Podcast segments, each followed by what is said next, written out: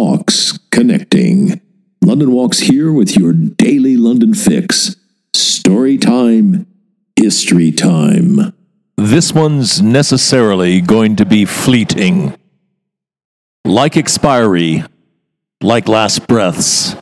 Because, as you can hear, conditions aren't ideal.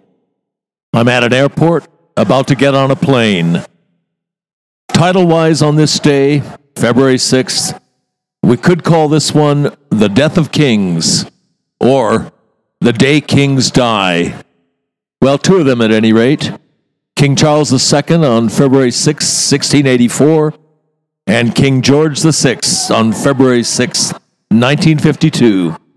For the record, George VI did not die in London. He breathed his last at Sandringham. He died in his sleep, so no last words.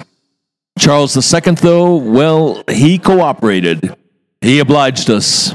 He died at Whitehall Palace, and he died pretty quotably, and I'd say pretty bravely. There's, of course, the popular account.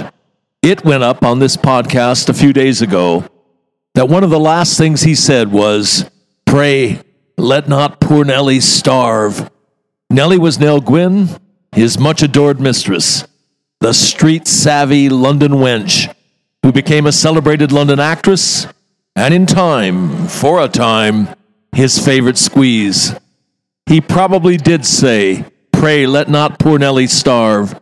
It was certainly in character for him to have done so, but they weren't his last words. His wasn't an easy death.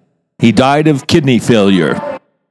So it was a drawn out expiration, a drawn out leave taking.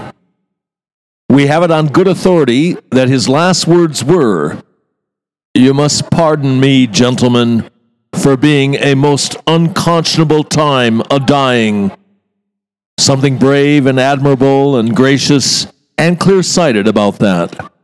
On this day of days, rest in peace, Charles II and George VI. You've been listening to the London History Bulletin for February 6th, emanating from www.walks.com, home of London Walks, London's signature walking tour company, London's local, time honored, fiercely independent, family owned, just the right size walking tour company.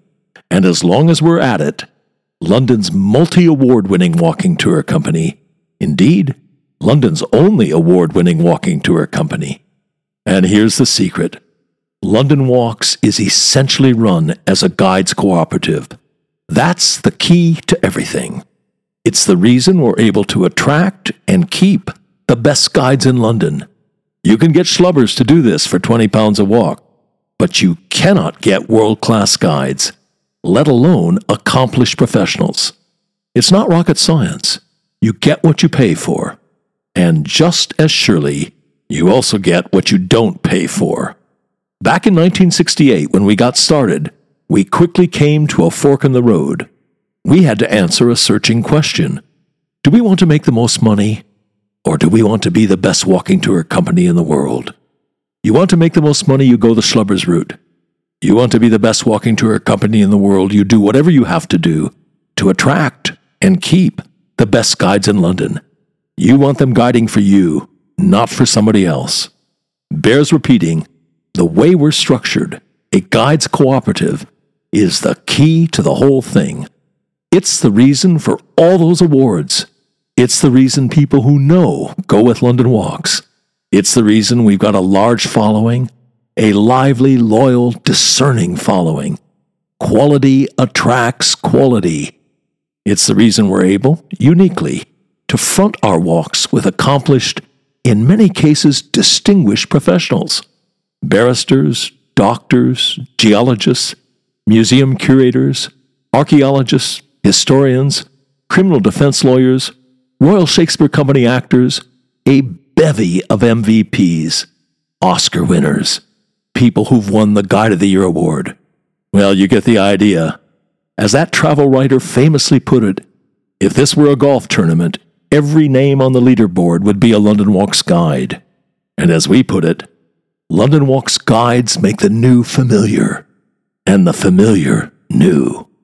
And on that agreeable note, come then, let us go forward together on some great London walks. See you tomorrow.